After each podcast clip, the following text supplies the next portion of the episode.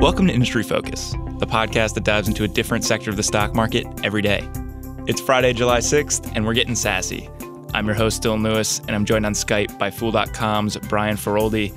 Brian, what is up? How was your July 4th? It was uh, fantastic. Very hot up here in Rhode Island, so we did our best to avoid the beaches because they were crowded. How uh, how was how was your fourth, Dylan?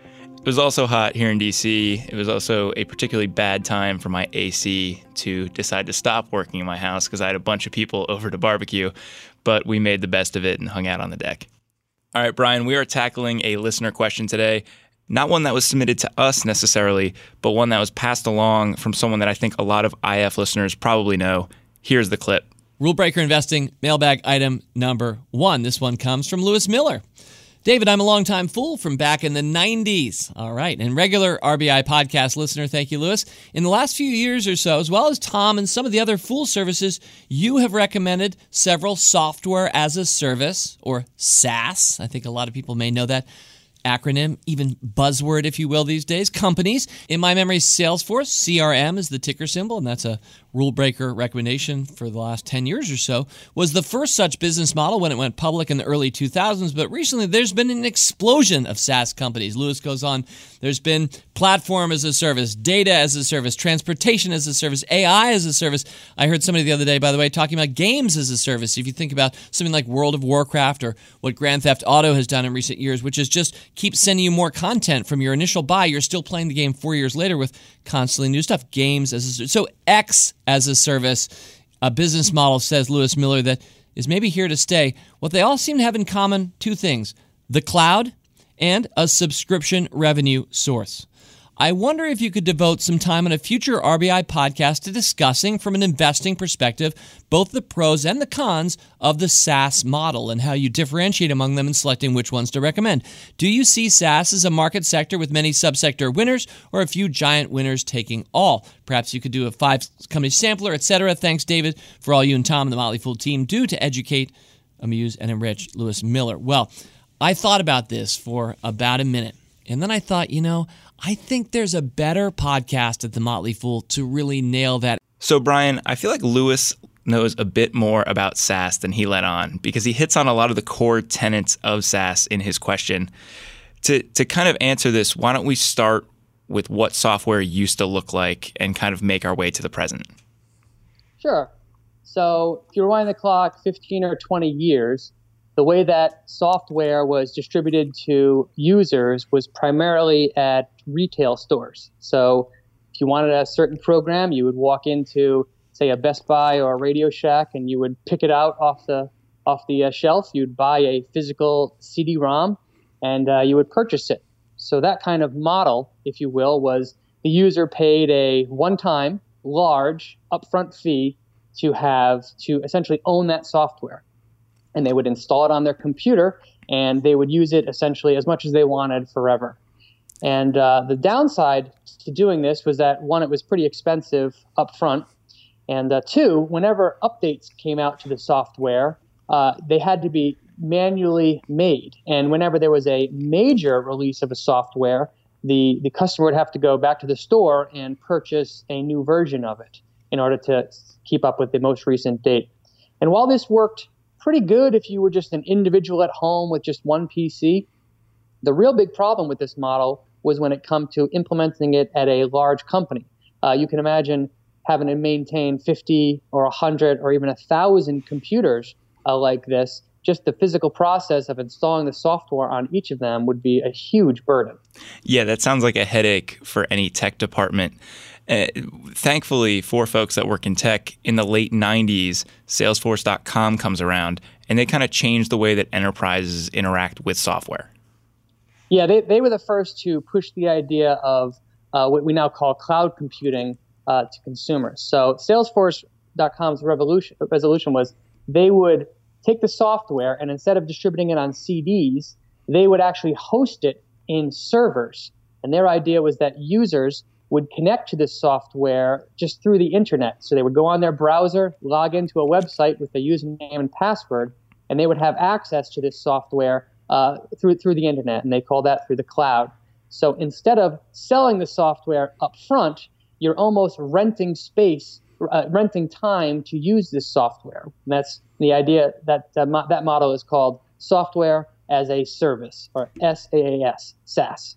And this delivery mechanism really removes a lot of the issues that we see with the old CD-ROM system, right? I mean, you are able to access software from anywhere. You are always working on an up-to-date version with this delivery mechanism. It, it seems to eliminate a lot of the friction that we'd see normally. Yeah, there, there's a lot of benefits to the to the to the SaaS model. You, you touched on a couple of them, but um, if you again go back to the enterprise model, it's extremely easy to deploy this across 50, 100, 1,000 users because all you're doing is giving them a website, buying a username for them and time on it, and then everybody can just access this software instantaneously. Uh, it's also a lot lower cost up front um, for, for the user so instead of paying a large uh, bolus of money up front, you're just paying a low monthly or annual fee. Uh, a couple other benefits are that um, it, depending on the software, some of these programs can be very intensive on your, your processing power. But when you host it in the cloud, all of that processing, the heavy lifting, is done by servers that are stored elsewhere. So you don't necessarily need to have the most up to date, latest version of a computer uh, to, to run some of these programs. You mentioned the low upfront costs, and something that you will see a lot with SaaS providers is this idea of a virtuous cycle, right? So you start out small, and it's something that an individual entrepreneur can use. And as they grow their business, their use case grows with it. They add more licensed users, maybe they build out the functionality. This is a benefit for consumers. It's also a great benefit for these businesses because they grow and they share in the successes of the people that are using their software. That's absolutely correct. And there, there's a lot of benefits for consumers to switch to this model. But having said that, th- there are some downsides too. So adopting a SaaS, a SaaS model uh, is can be a lot more costly in, in the long term. Uh, while you're paying smaller monthly fees, uh, those fees do add up over time to typically be a bigger number than the initial bolus uh, that you would pay up front for the old model when you were purchasing the software. Uh, you also need to always have an internet connection so that to, to, to access it. And the data that you're actually using at your company is also stored on a, a server that exi- resides in another company. And that can create some problems if you're working with like really sensitive information. But ov- overall, the switch makes a lot of sense for consumers. All right, let's look at SaaS from an investing perspective here because Lewis asked this question, and I think it's probably prompted by looking at uh, a decade plus of returns from SaaS companies and realizing that this has been a great place for investors to park cash. Uh, I think one of the biggest benefits to these types of models is the fact that instead of having a one time sale, you now have kind of predictable recurring subscription revenue. Yeah, the markets love certainty, markets love predictability. So going from a single software sale that occurred, say, every two or three years, turning that into a monthly, predictable, recurring revenue is highly attractive.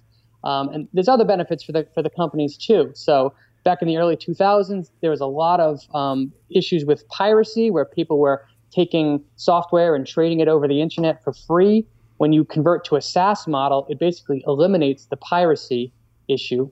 And uh, software companies, when they were distributing them at retail stores, would also have to split the revenue with their retail partners. But if you're distributing it over the cloud, the company gets to keep all that money um, for itself.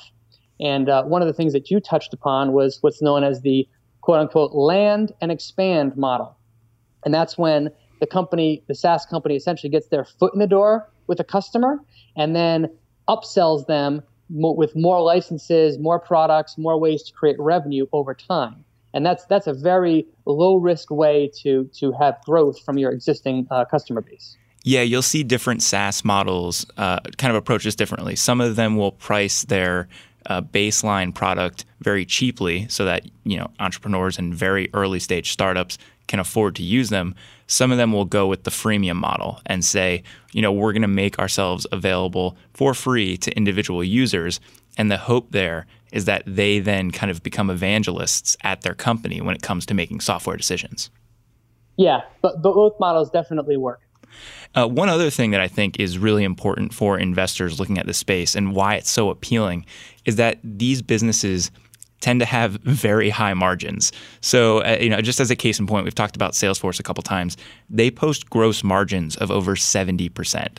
And, and that just speaks to how profitable these types of businesses can be once you hit a critical mass of users.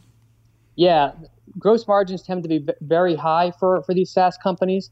Now, having said that, some of these SaaS businesses employ a couple different models. Some of them have a service component to it where they're selling a subscription, but they're also having, like, you know, where they're actually providing physical human services to it, which can be a lower margin business. Uh, some of them sell subscriptions, but users can also pay one time fees for access to uh, higher value uh, services. And those can have different gross margins in them. But uh, so so when you're comparing SaaS companies, you can't just look at the gross margin. You have to understand how it's made. But to your point, the subscription portion of the the SaaS business model does tend to be very high margin. And another strength that we see with, with this model too um, is the idea that switching costs become high. Once you become kind of installed, and this is the case whether you're delivering it in the old school method of software or SaaS, but um, the switching costs are high because you train people to use a certain type of software and you build out service functionality as they become more and more comfortable with it. Uh, to retrain an entire group of employees to use something else, it's going to be disruptive for a business. And so these tend to be very sticky businesses. Yeah, absolutely. I mean, just uh, from, from my own personal experience, the company that I worked for uh, prior to coming to the Fool uh, was a Salesforce.com customer, and we used that software for customer support, marketing, uh, selling, for financials. So, if by chance Salesforce.com was offline for a day, our, our business would have grinded to a halt. We were 100% dependent on Salesforce.com just for day to day operations. So that, that just shows you how much power some of these SaaS companies can have over their customers. There are some drawbacks, though, for investors in this space, and some things that I think people need to be aware of when they're looking at SaaS companies. We talked about how we're building out kind of these nice, stable, consistent cash flows with the subscription model what that does mean is that there's going to be less cash on hand when the first purchase is made.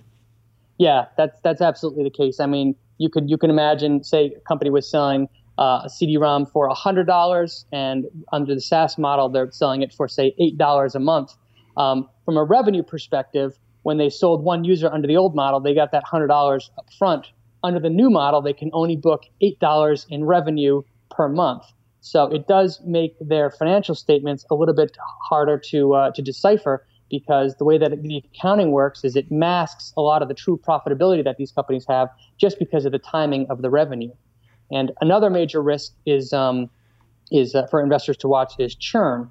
You can imagine if somebody bought a product like 10, 20 years ago, they used it once and then they abandoned it. Well, the software company still kept all that money up front. Under the SaaS model, if somebody abandons a product after a, a month or two, then that company spent a lot of money acquiring the customer and the, they didn't even come close to recouping their costs back. Yeah, much of the SaaS model is kind of built into the expectation that once you acquire a customer, you keep this customer. And not only do you keep them at the current level that they're at for their subscription, you actually grow whatever their account value is. And that might be through added users or through new services being added to the suite of products that they're using but it is not something that stays flat in the in the eyes of most of these management companies. Yeah, for uh, for SaaS investors, uh, one of the most critical um, metrics to look at is churn, and you want obviously churn to be as low as possible. Why don't we talk about some of the other things that are worth looking at as an investor in this space? Um, I think that for me, one of the struggles with SaaS businesses is that very often it's a space that I don't know super well. So I think that this is a space where you can definitely enjoy some of those Peter Lynch style advantages in investing what you know. You know, if you're in a space where highly technical software is very valuable and helps eliminate a lot of business friction, um, then you might have an advantage here because when I read these, you know, press releases or these company write-ups from SaaS companies, they're often sounding, you know, like high flying, amazing businesses that are going to change the world. And it can be a little difficult to kind of parse through okay, well, what is this company's actual standing in the market and how much better is it than the existing competitors that are out there? Yeah, that is something that, that can be tough for investors to grasp their head around, if, especially if you're not actually uh, using the, the software itself. So that that can be a difficulty with investing in this space is that you're if you're not exposed to the software like you would be as a user of say Facebook or Twitter or some mass consumer uh, a brand, it can be difficult to kind of figure out where the company stands in the market. So that's why I think looking at some of these metrics is important. Why don't we talk about customer acquisition cost and some of the other things that play into what builds a sustainable and successful long term SaaS company? Sure. So there's a couple of metrics that are unique to the SaaS business model that are really important for investors to know.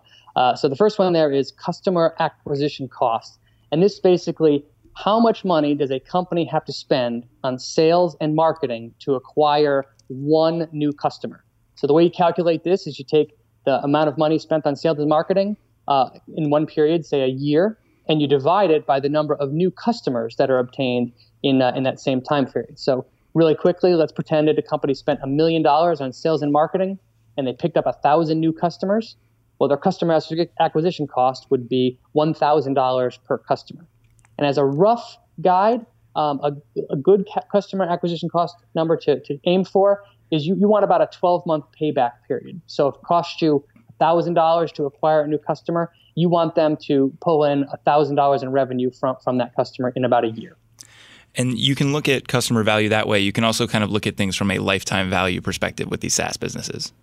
Yeah, so the lifetime value is another absolutely critical number, and it's basically how much revenue are you going to pull in uh, from a customer over over their lifetime with your product.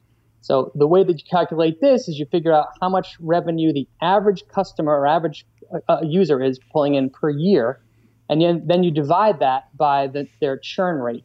So again, let's say a customer is say thousand dollars per year in revenue, and every year you you, you lose about ten percent of your customer base.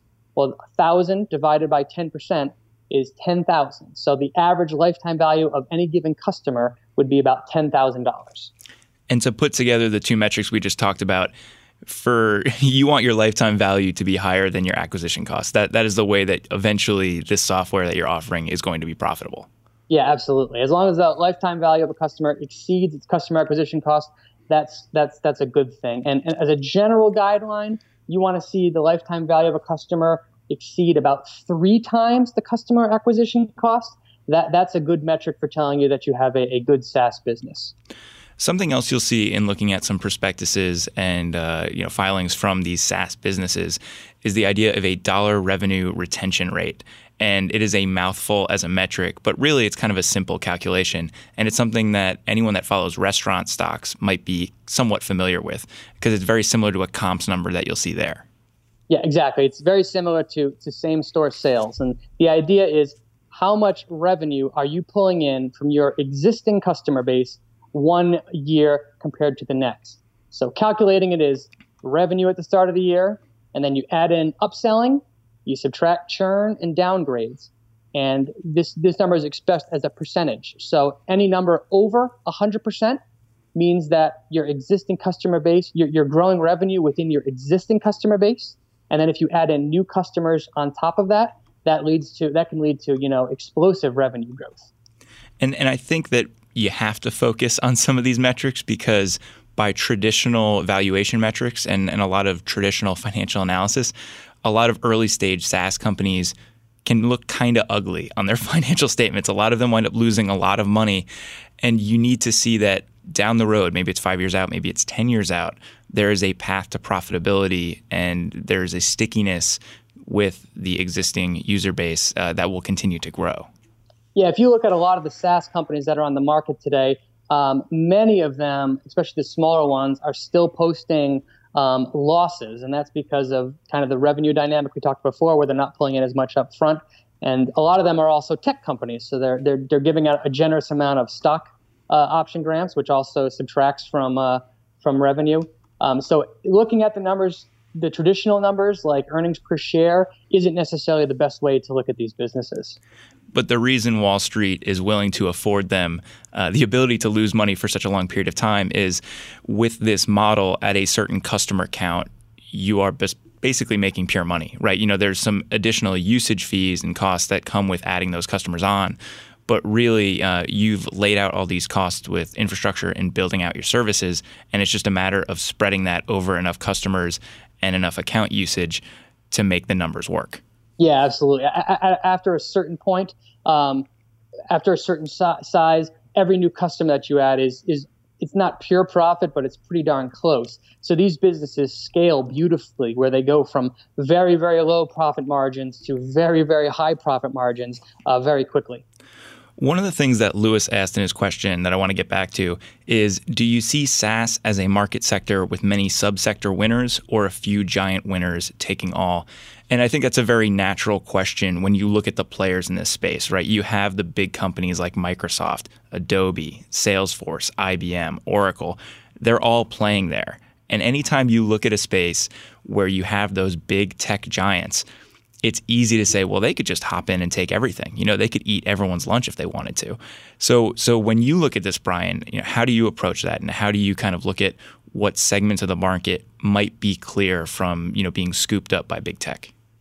Yeah, that that is something that um, I, I, do think about, but um, my response to that would be, in, in general, the switch from the traditional model to SaaS is ongoing, and so the the whole SaaS pie, if you will is is expanding very quickly from year to year. So it's not necessarily a winner take all market um, yet.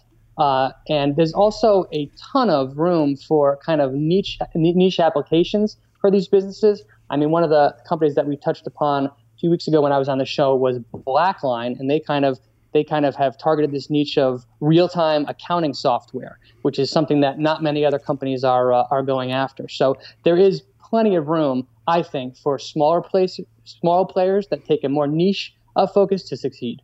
The way that I look at this space is um, you can go with some of the big folks and have exposure to uh, both the cloud tailwinds and software as a service tailwinds, or you can go and look at kind of mid and small cap companies. And a lot of the names that we've discussed on this show together before, you know, whether it's Shopify, Paylocity, uh, Appfolio, I mean, a lot of those companies operate in spaces that are or were when they started a little too small for these tech companies to get into because for them to lay out the resources, they weren't going to move the needle enough uh, for it to make sense for them as a business. Yeah, that's and, and that's exactly the way that I look at it too. I mean, I, I think there's room for the big guys, the, the middle guys, and the small guys in anybody's portfolio that's interested in this. And I, I personally invest in, in companies that are, uh, you know, small, mid, and large cap. All right, why don't we talk about a few companies that are on your radar right now or ones that you currently own that you like? Sure. Uh, so I've talked about a couple of them on, on the show before, but um, if, if we go with a, a big company, uh, I think most people know who Adobe is. They make their creative suite of products um, like Acrobat, and uh, and they're kind of the, the premier name in uh, photo and video editing. Um, so a couple years ago, they decided to transition their entire business from a licensed software model to a SaaS model. And while that transition period was was a little bit rocky, just because of what happens to your revenue when you do that, um, they are now the majority of their their sales are subscription based, and their business has just been on fire uh, for the last couple of years. Revenue and profits are growing by uh, you know 20% plus. So that's a business that I own and, and like a lot. Yeah, it's nice to see a big legacy player make the pivot to this space and, and make it what seems to be very well. What are some smaller names or, or kind of companies that have come into the world as pure play SaaS companies that you like? Sure. Um, so a couple of the ones that uh, I talked about previously was uh, Blackline. Their niche is kind of uh, disrupting the way that accounting is done. So they're going for real time accounting uh, versus the batch model. And what I really like about them is there's there's very little competition in, in their space, and, and they're a leader. Uh, another one I talked about before in this in this show was uh, Appfolio, and they kind of focus on real estate and legal, like small legal businesses, small real estate businesses. So those are super niche markets that they can they can uh, establish dominance in, and they add more niche markets over time, so they can grow. Uh, HubSpot is a company that is transitioning to an inbound marketing, which is when you have a blog or uh, you you create content that consumers want to reach that uh, helps you grow your brand. Uh, that's a company that I like a lot. And then one that you, uh, listeners are probably very familiar with is um, is Shopify. They they help uh, businesses sell products basically online with, and they create tools that make payment processing very easy. Well, thank you very, very much for giving me that rundown, Brian. That was, was a bit of a mouthful there. I think to wrap all of this conversation, why don't we hit a couple of risks and things that people should keep in mind? We gave that metrics rundown before. I think to get a little bit less technical, you know, we, talked about how a lot of these companies are high growth and very often not profitable because they are kind of so early on in building out their customer base. Um, that can put people in a spot where they're buying stocks that are really bought up and are at pretty rich valuations. Yeah, I mean, the SaaS businesses in general have been on fire over the last couple of years. So I've just I've seen price to sales ratios for almost every business that I follow uh, just keep expanding and expanding and expanding over time. So there is the there is the risk that at some point investors are paying way too high of a price for these businesses. Um, so that, that's a risk for investors right now. Um, there's other ones too, like um, so many companies are getting into the SaaS space that competition in, in a lot of these uh, is really starting to uh, to um, increase. So um, a couple of companies that I like a lot in the space are uh, Paylocity and Paycom Software, and they kind of focus on payroll processing. Well, that that that market is big and growing, but it's also becoming intensely competitive. Um, so that's another risk for investors to watch. And then finally, the thing that um, I'm going to focus my time and attention on is really looking at churn. The SaaS business model only works if you get a customer and keep them for as long as possible. So if competition comes in or the company doesn't innovate fast enough and churn starts to increase, that that could lead to uh, re- revenue not growing as quickly and investors can really get burned. Yeah, you can almost think of SaaS companies as gym memberships, right? You you, you want to be able to sell gym memberships and have people just continue to pay you to use them. That's exactly right. That's a great analogy. I guess the, the, where it falls short is that there's an unlimited number of memberships at this gym. Space doesn't yeah. matter. That's right. There's a lot more uh, potential for profit expansion with SaaS. well, uh, thank you for hopping on, Brian. Anything else before I let you go today? No, I think we covered it pretty good. All right. And thank you to David Gardner for reading the question so that I did not have to. He had me on his Rule Breaker podcast last week to run through this a little bit and tee it up. Listeners, if you don't listen to his show, you absolutely should be. Otherwise, that does it for this episode of Industry Focus. If you have any questions or if you want to reach out and say, hey, you can shoot us an email at industryfocus at fool.com or you can tweet us at MF Industry Focus. If you're looking for more of our stuff, subscribe on iTunes or check out the Fool's family of shows over at fool.com slash podcasts. As always, people on the program may own companies discussed on the show, and the Motley Fool may have formal recommendations for or against stocks mentioned, so don't buy or sell anything based solely on what you hear. Thanks to Austin Morgan for all his work behind the glass. For Brian Feroldi, I'm Dylan Lewis. Thanks for listening and Fool On.